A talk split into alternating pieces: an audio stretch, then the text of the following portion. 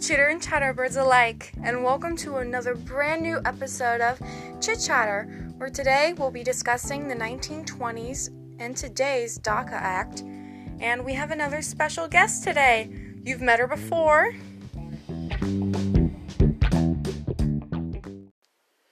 Everyone, welcome back, my mom. So, mom, are you familiar with the DACA policy? I am slightly familiar with it. Could you tell us how familiar? Um, I do know that it has to do with um, illegal immigrants coming and um, helping them become citizens. All right, that's a good gist. All right, let me have a brief exp- explanation for you. The DACA policy, unlike the 1924 policy, which almost completely limited um, foreigners, was a policy for foreigners that only if they came to the United States as children and meet certain standards, they may receive deferred action for two years' time. This period is subject to renewal and if the individual is eligible to work. this only applies if you were under the age of 16 when you arrived to America and you had to be older than 16 to request DACA. DACA stands for Deferred Action for Childhood Arrivals. Now, do you agree with this policy? Explain why or why not.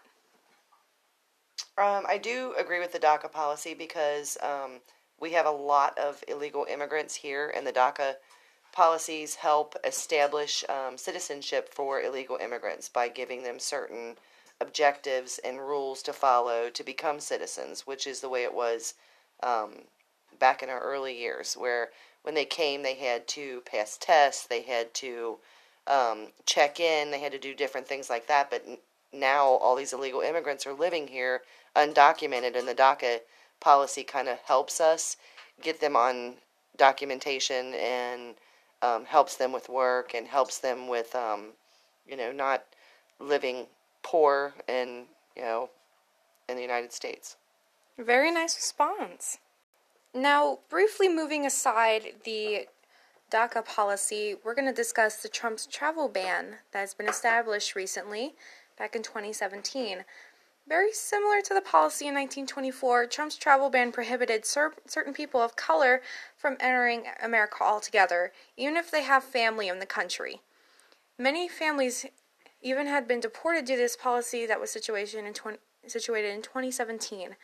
Now, recently, this travel ban is cons- had considered becoming ins- extended to people initially from the Middle East, but it's been confirmed that Department of Justice will only release the water watered down version of that policy. Do you agree with this policy? If so, explain why. I absolutely agree with this policy. Um, we basically have to take certain measures. Um, you know, when we were at war with the Middle East, um, we had certain um, threats that would come into the nation, and um, I think that maybe um, if they took it a little bit uh, a different stretch on it, and they just did extensive background um, searches on them, it would help. But on the other hand, you know, the money that it would entail or it would cost for them to do all this extensive background searches.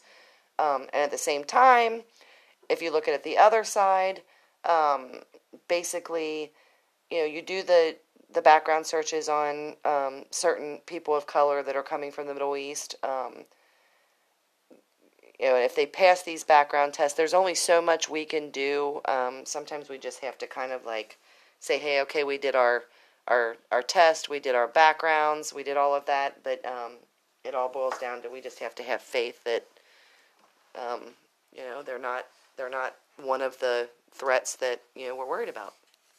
All right.